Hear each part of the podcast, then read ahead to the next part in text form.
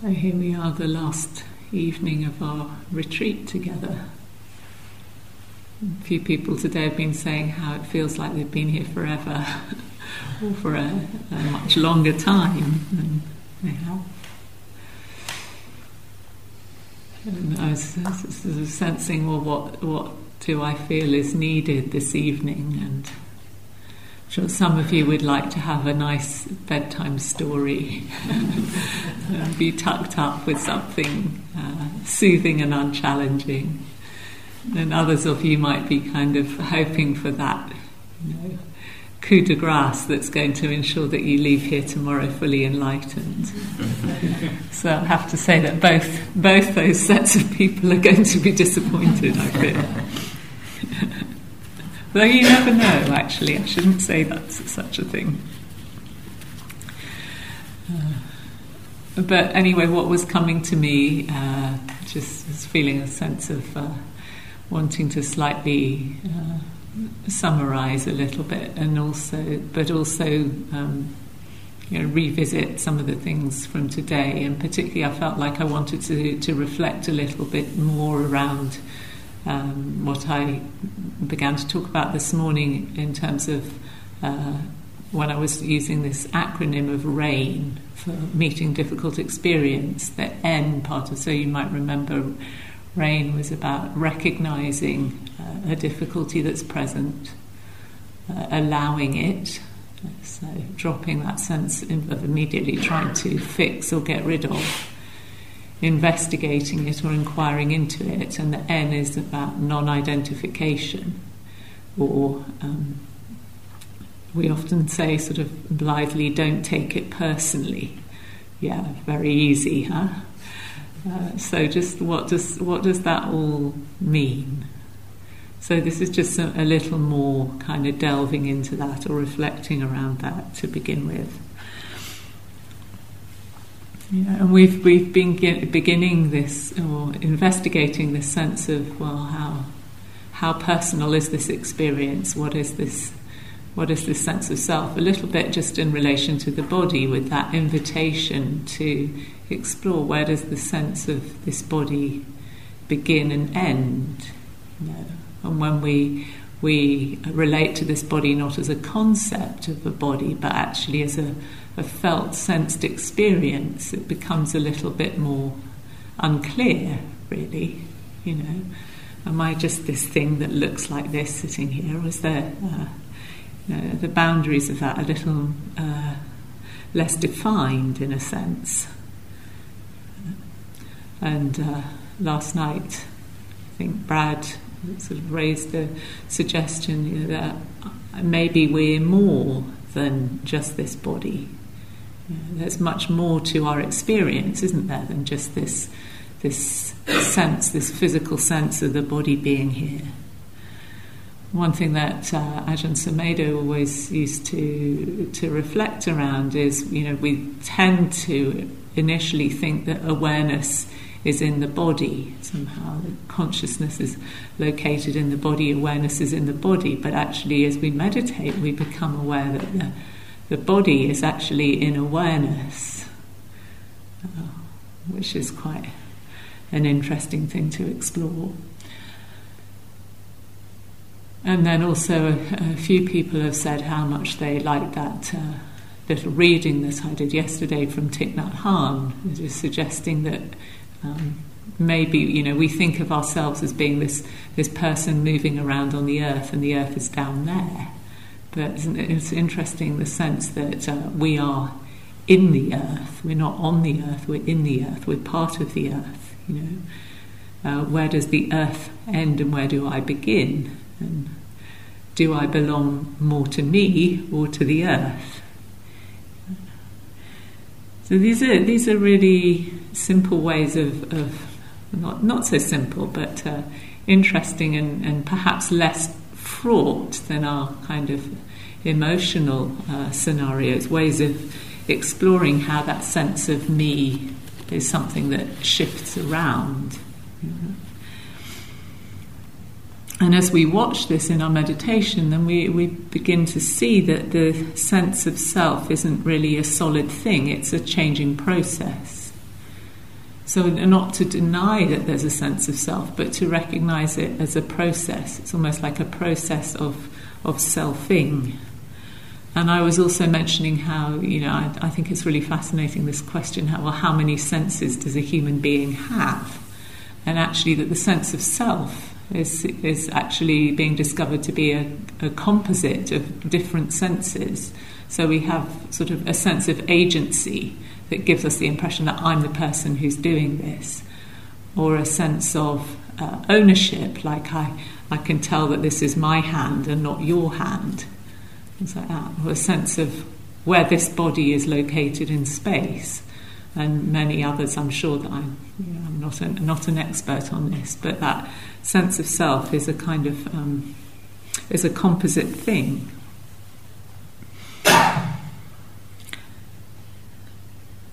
And so when we when we're experiencing any any situation, but particularly as I was talking about these these kind of bundles of difficult experience, that I'm suggesting that we can, you know, we, we don't always have control over this, but to a degree, there's possibility that we can pick them down or put them put put them down or pick them up and investigate them, or sometimes they're just there and calling for investigation anyway and that we can start to, if we have some degree of stability of presence that we've been cultivating, we can start to unbundle them. I think that might be a computing term or something, to, to unbundle them. Or another friend says about deblobbing them. So, you know, experience comes in these big, undigestible blobs, but in our meditation practice, we can start to deblob. Or another, another teacher I know talks about karmic knots and you know, we all have some knots that are particularly tangled and, and you know, tightly wound together. And with it, when we're unraveling something that's become really knotted together, we have to do it very gently with care, and it takes time. Otherwise, we just end up tying it all tighter together. So, one beginning route into un- unbundling or deblobbing is another thing that we've been doing today. Is just first of all noticing, well, how, I, how am I in relationship to this experience that's happening?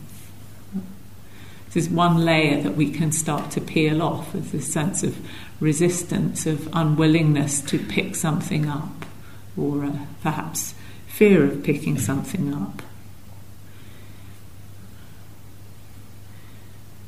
And we can also see, start to to start to sense, feel into, well, where is, where is the sense of self residing in this experience? Or how am I experiencing a sense of self within this?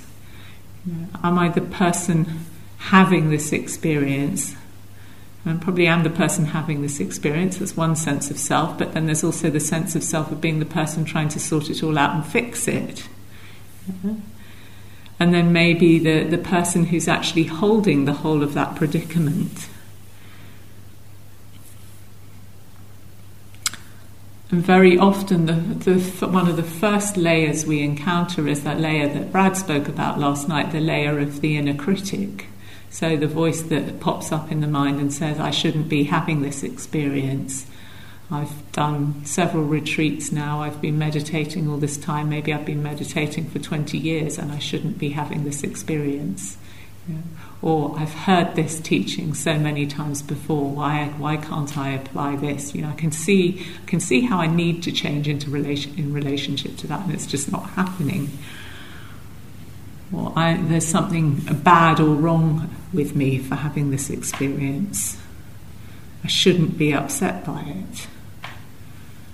So this is a, an example of, you know, the, the uh, simile of the arrows, how we have one, one difficult experience arises, and instead of looking after that, the, the wound of that arrow, maybe even extracting the arrow, we start firing more arrows at ourselves in response, and the inner critic is like a really uh, unhelpful arrow to fire. And of course, a lot of these arrows come from a, a sense of trying to keep ourselves safe in some way, but they're misguided. Um, lacking in lacking in wisdom or perspective. So first of all, you know, allowing allowing that this experience is present. If the voice of the inner critic arises, that is one piece that we definitely can put down on the earth beside us. Another manifestation is the comparing mind. You know, we start to look at ourselves in, in relationship to other people. Other people cope with this much better. Other people on the retreat look like they're not being wound up by this particular experience or they're, they're able to sit through this. I shouldn't, I shouldn't uh, be taking this so hard.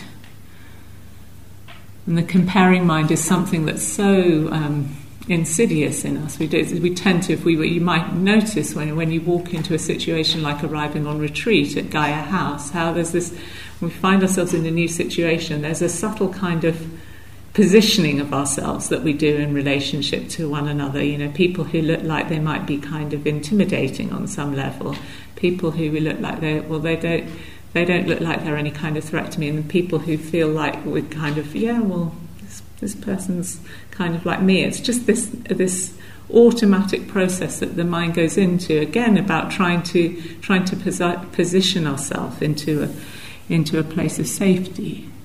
But it's really um, it's a trap, and we also it's interesting that the that in the teachings has pointed out how much suffering there is in this comparing mind, and that the, it's called conceit. And actually, the conceit of being there's a conceit of finding ourselves worse than others. There's a conceit of finding ourselves better. There's also a conceit of finding ourselves the same, because we're still measuring ourselves against some idea of who we are and who other people are and how we should be. And there's a lack of ease and a sense of um, anxiety and vulnerability in that. So we might notice the inner critic or the comparing mind. And uh, a way that I find, something I find really helpful is the sense of seeing the mind. This is from Thanissaro Bhikkhu. I first heard this, but many others might have used the example of seeing the mind not as, not as one mind, but as a committee of voices. You know? And these are really perennial members of most of our committees the comparing mind and the inner critic. And are these the voices, the committee members that we want to listen to, or that are the wiser members of the committee to attend to? I don't know if any of you have seen that film Inside Out. Mm-hmm. about the 11 year old girl, and actually, it's all the, the characters inside her mind, the different emotions inside her mind who are trying to run her life for her and uh, jostling for control. So it's all very, there's a big sort of computerized control center. It's like a spaceship, and they're all dro- jostling for the controls with one another. And this is kind of how all our minds are. You know?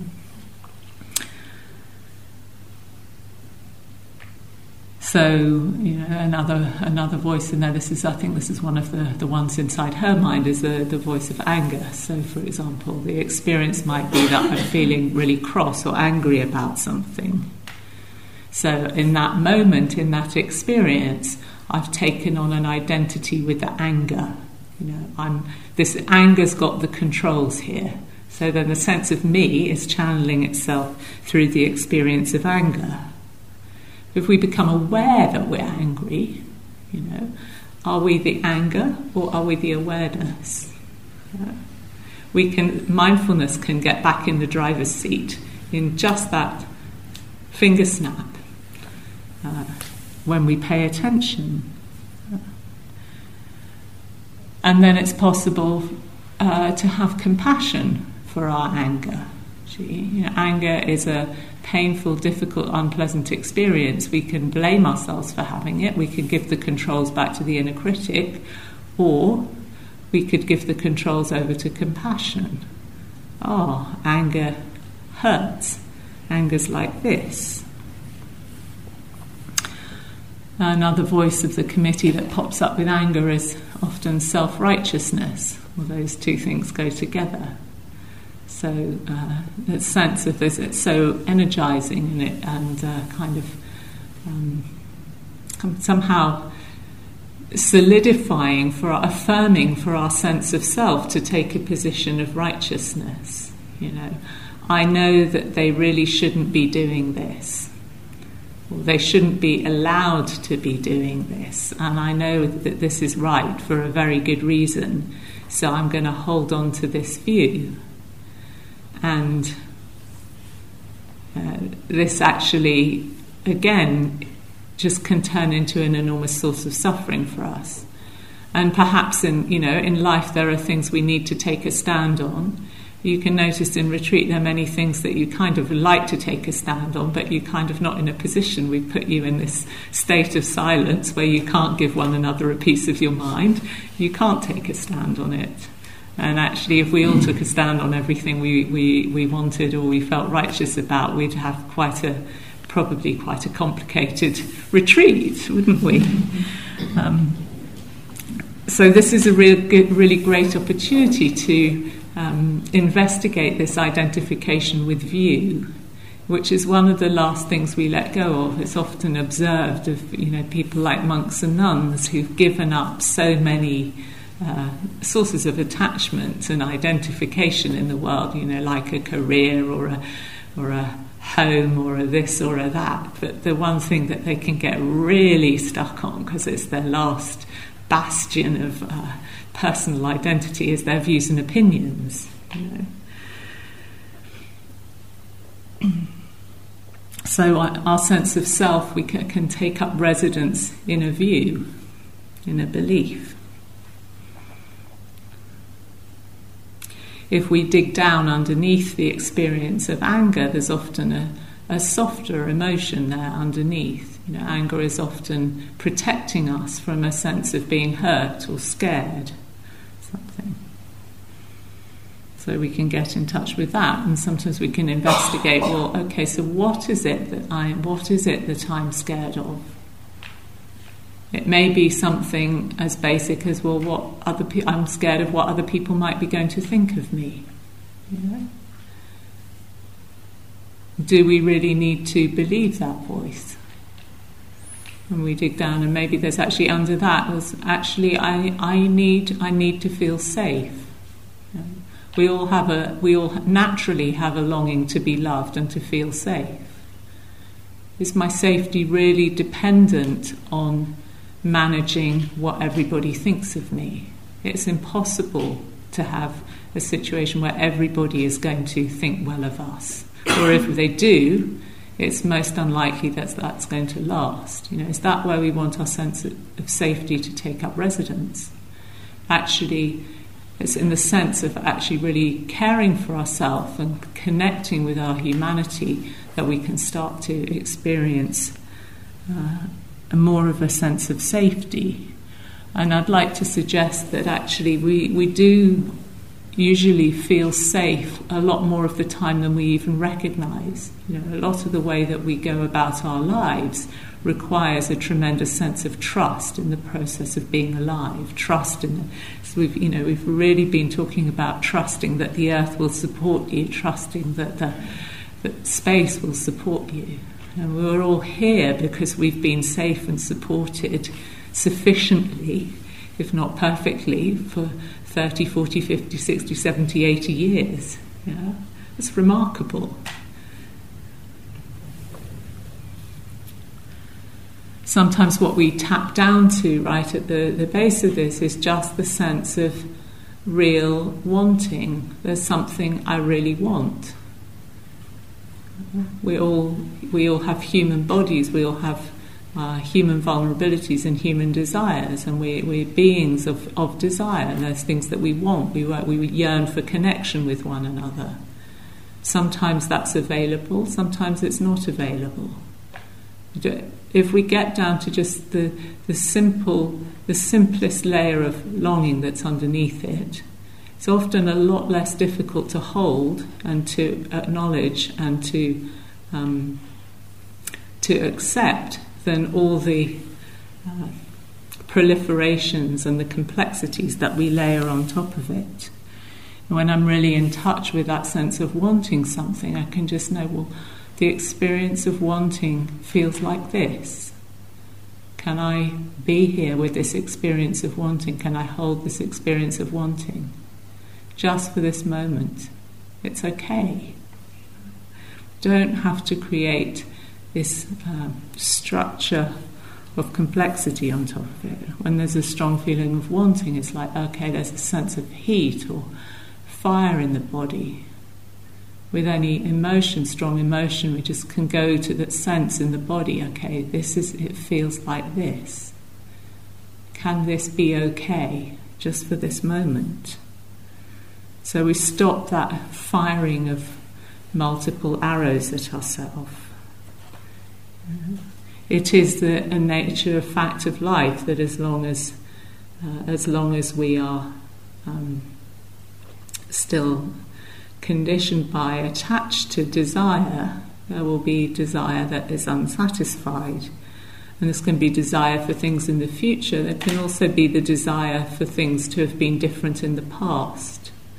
So, you know, I, I really love something I think it's Jack Kornfield says about forgiveness is that forgiveness is about um, letting go of the wish that the past be different from how it was. Uh, we, we want to, we, we, we tend to have this wish that uh, somehow the past could have been different we need to, as it says, that forgiveness is giving up all hope of having had a different past. Uh, and this takes a lot of time to do. It's not none of these things are the things that we can do immediately, but this is this is the uh, way of uh, un- unraveling, unbundling experience that becomes available to us when we learn to sit still with it and to sit through what's difficult. And it's interesting how um, easy, you know, we talk about mindfulness as non judgmental awareness. It's so easy to be non judgmental about the sounds of the birds outside or the sounds of the wind, even about the experience of breathing in and out often. But the closer it gets into this body, you start getting judgmental about this body, either how it how it looks, how it performs, you know, these feelings, we get more and more identified with things, and more and more it becomes more and more difficult to be non judgmental about them. So, one of the helpful things I find is to actually see if we can be non judgmental about this experience of selfing.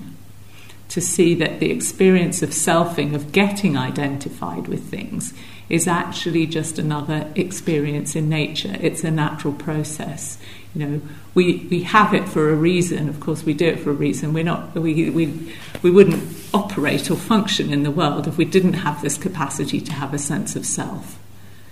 But we get, we get stuck in it. Know? So it's when we really believe it, hook, line, and sinker, that it, it uh, dampens down or it inhibits our ability to respond creatively to different situations. So we need this sense of self, but can we carry it lightly? Can we see its fluidity? So, the thing to do with all this is, is not to make a problem of it, not to, uh, not to disown it, but to take an interest in it. Because non identification with experience doesn't mean disowning experience either. So we were having a bit of a discussion upstairs about, you know, when do you when do you put down something?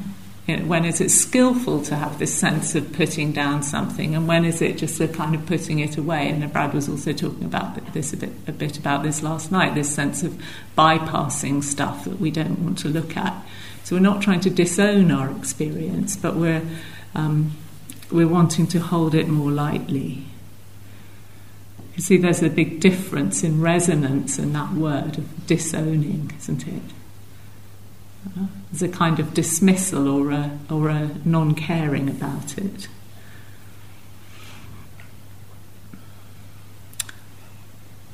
So, this sense of caring, it brings me to another thing that I want to reflect on that's related to this. How do we meet difficult experience? And that's um, drawing some attention to the figure or the archetype of Kuan Yin who's sitting there. So, This is the Chinese um, version of the Bodhisattva or the archetype of compassion.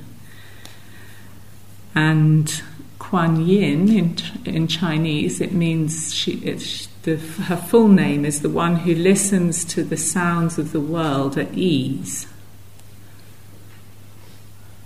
And why at ease? Because this is a, a, an enlightened being who has understood the empty nature of self.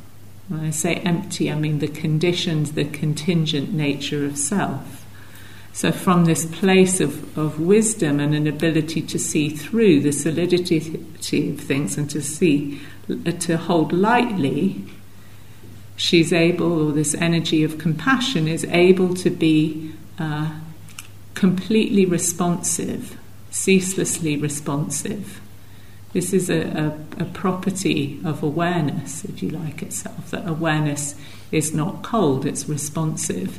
So another, another depiction of Kuan Yin, or also in the Tibetan tradition, is to a being with a thousand hands and a thousand eyes. So there's, she has a thousand arms, and in the palm of each hand there's an eye. So she sees everything and responds. Each hand is available to respond, and each hand holds a different instrument that's appropriate to respond. So, you know, there might be a sword and a cup of medicine and a, a soothing balm and all, all these sorts of different things. So, this idea that everything can be met with a compassionate response. And this quality of awareness, of compassion, is there when the heart is uncramped and unrestricted. It's something, it's not something that, again, like, you know, we've been saying, these aren't things that we get from outside. Brad was saying a lot of We're not looking to get something from outside, we're looking to free up a potential uh, that's already there. So we were speaking about the body as a resonator, and the heart is also a resonator. So we resonate along with the emotions and the experiences of one another. Apparently, if you put a, a, a violin on a table and you play another violin nearby it, the strings on the violin that's just lying there start to vibrate. And we're a little like that as emotional beings, or as, as um, beings of awareness. We, we vibrate with the, um, with the uh, experiences of one another. So actually, the, the word, there's the, two, two um, words in the Pali tradition for compassion, but one of them is anukampa, which means to resonate along with or to tremble along with. So, a little story about that that I heard recently about this kind of natural uh, uprising of the capacity for compassion was about uh, the you know the jungle refugee camp in Calais, and there was a BBC reporter who was doing a, um, a documentary about the jungle and spent some time living with the refugees in the jungle camp, and then he went to interview some of the residents of Calais and there was this older woman who lived in Calais all her life, and she was complaining about the existence of this refugee camp on her doorstep and how what a terrible thing for Calais it was, and that these people were really um, a nuisance and needed to be moved on, and uh, you know that they were all um, you know, difficult people and you know, probably undesirables and so forth. And then the reporter said to her, Well, have you ever been there? And he, she said no. And, and she must have had some, there must have been something in her heart because she, he said, Well, would you like to come and have a look? And so she did, and she spent some time with this reporter in the jungle refugee camp and went round and was talking to some of the young men there who were describing how difficult their journey to there had been and what their what the situations that they'd come from and what their hopes and fears and aspirations were for the future.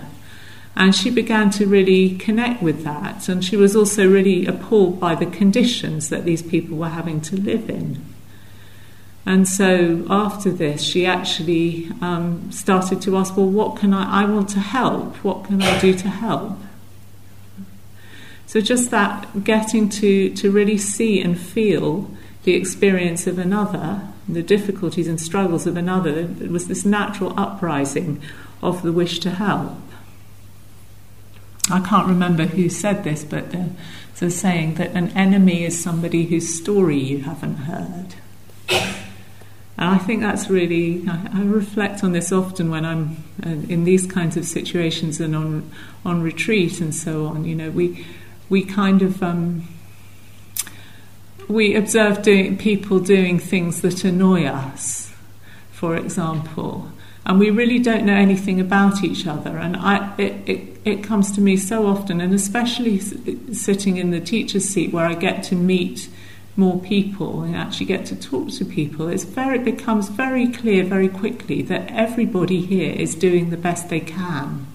We're all doing the best we can in life. We don't know the story that's leading somebody to behave in a way that irritates us, and our story that that you know um, that primes us to be irritated by a certain thing. And I find it's a really helpful thing to reflect on. Actually, you know, we're all doing the best we can, and that's great.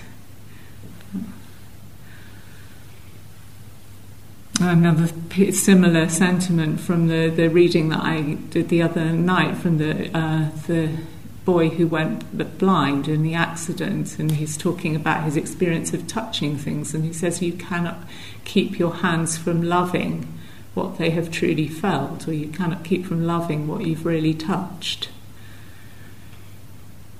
So when we really connect with something, then there's this natural, we connect with suffering or difficulty, there's this natural uprising of the sense of, I want to help. So if that happens in relation to our own difficulty, you know, what's it like to sit with that response rather than the critic or the judge or the comparing mind or the, uh, the getting angry or frustrated with the experience we're having, but just, ow, this is really difficult, this being a human being. What can I do to help? And this is the kind of, it's not necessary, so that has a very different feel, doesn't it, from what what can I do to fix this, to straighten myself out, to make myself better, to sort this out, to even make this go away. You can think of it like, you know, when a child has flu, and there's, you can't wave some magic wand and say, okay, the flu's going to go away by tomorrow morning, but you take care of them until the flu is better. So it's more that kind of energy. I'm available, I care and I will do what I can to hold this suffering with kindness or to meet this suffering with kindness. Maybe there's something I can do to cure it, maybe there isn't, but that compassionate response can still be there. And that's very different from a sense of pity or kind of cold detachment or looking down on it. And I've noticed, especially in my, my own sort of journey with self compassion as a practice, that actually our capacity to have compassion for others is very much connected with our capacity to have compassion with our, for ourselves. And we tend to find that much more difficult and to overlook that. Now, this is another, another of the favourite lines of the inner critic or the comparing mind is I have no right to, you know, be suffering over this because other people are having such a worse time in the world. And this is just a way of actually ignoring a bundle that needs to be picked up and held. Because it's actually the capacity to be in touch with suffering, to be okay with vulnerability that opens our heart. And this is a, this opening of the heart is actually what makes us receptive to healing and actually uh, gives us uh, uh, enables us to even progress on this path. So there's a, tradition, like I was talking about when uh, the Dharma talks in monasteries and things. There's a tradition that goes back to the time of the Buddha that you're you're not supposed to teach anything unless people ask you to. So we're kind of assuming here that there's an implicit request because you've come to retreat on Gaia, at Gaia House. But there's a formula that's used in the, in the Theravadan tradition the, the one that goes back furthest towards the time of the Buddha, that when before giving any teaching, there's this request, and it says, please give a teaching out of compassion.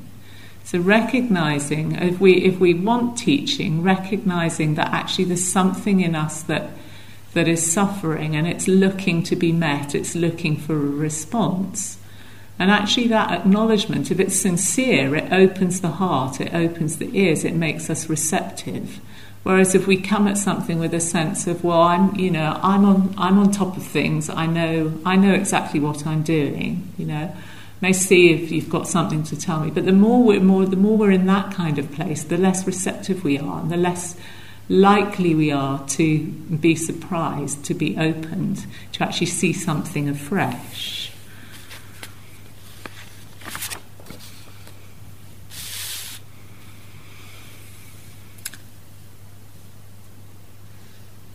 So, compassion, though, you know, Kuan Yin, I said, is one who listens to the sounds of the world at ease. Compassion has to be balanced with equanimity, and wisdom uh, balances compassion with equanimity.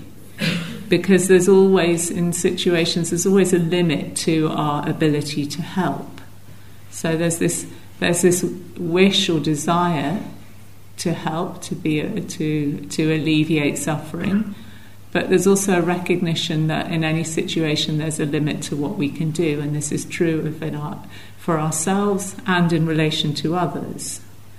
So for ourselves, maybe you know we, we have to respect also that uh, progress or unfolding or um, the healing of a hurt is a process that actually is subject to many, many different causes and conditions, and it has its own time. You know, so there's a sense of um, being able to hold this with patience.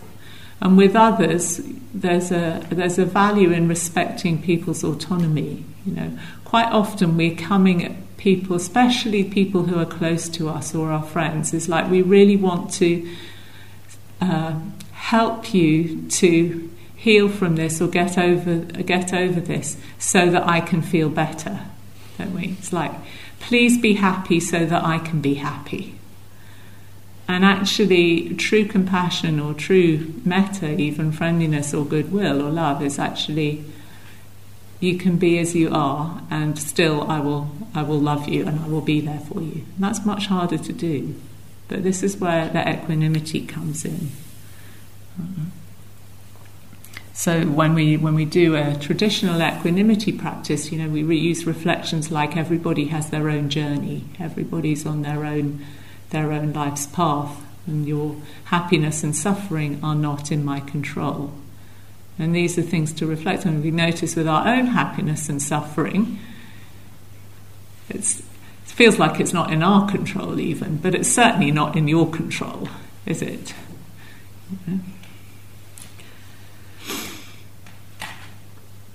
So this quality of equanimity, though, it's it's caring and connected rather than cold and indifferent. So Kuan Yin listens to the sound of world, the world at ease, and also I, I think this is a, it's a phrase from a, an American civil rights activist. Uh, he talked about looking out at the world with quiet eyes and a peaceful heart all the time while being an activist. Because if we can look out at the world from that place, then all our energy is available to us. It's not dissipated. So, equanimity in English, I like the word in English because uh, equi- e- equal, it's like evenness, even mindedness, it means. Equanimity is even mindedness, this sense of balance in the midst of things. And I love how we've been cultivating that energetically as an energetic experience in the Qigong. When we stay really connected to our core and rooted, we, we stay in balance. And uh, being rooted, I love today particularly really been reflecting on the, the image of the trees And the trees, the trees in the wind, and trees are a, sim, a symbol for equanimity that I really love.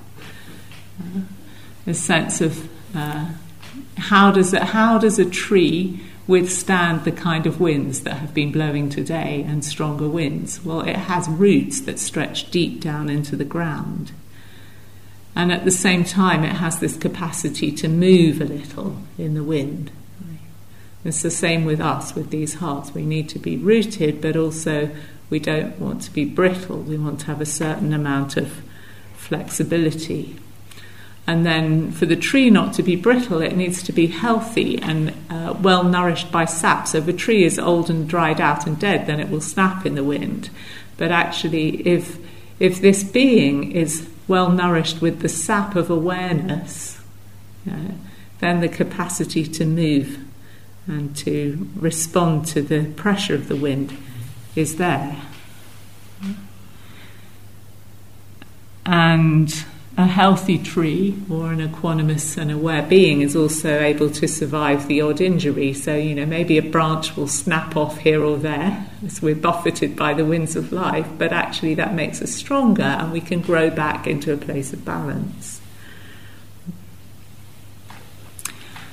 And uh, so this this uh, echoes one of the one of the words in Pali for equanimity. It means standing in the middle of all this, and trees are the prime examples of things that can stand still in the middle of this, the midst of all the winds that blow at them.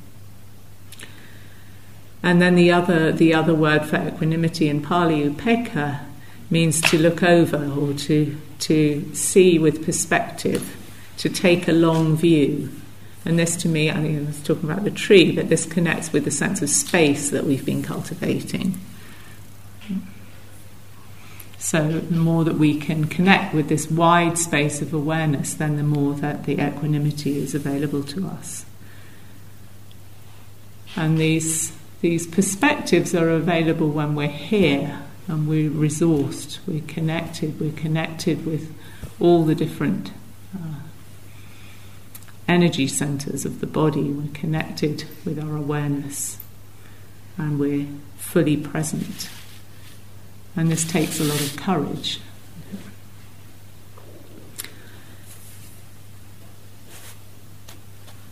Maybe last thing I want to share is just a, a short quote about this courage, the courage of equanimity from the Christian monk Thomas Merton, He's talking about what he calls courageous rest.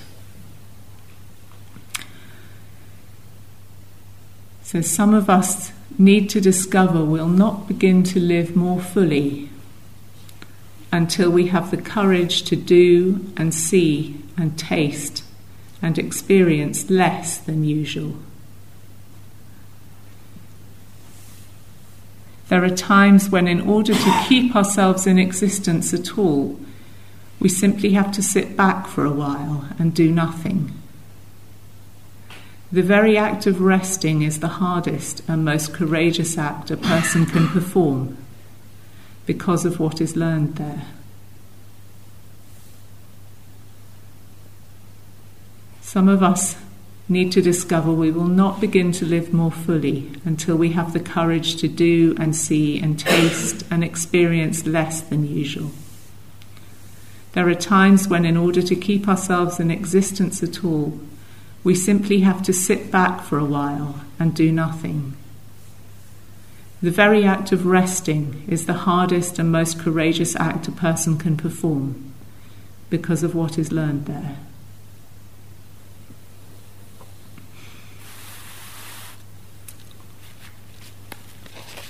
So I'd like to really appreciate the courage of all of you for sitting through the ups and downs that you've sat through over the last few days, and to um, wish that this sitting through and this reflecting and this uh, opening of the heart and opening of the mind to uh, wisdom and to compassion these, these skillful voices in your own committee will uh, bear much fruit.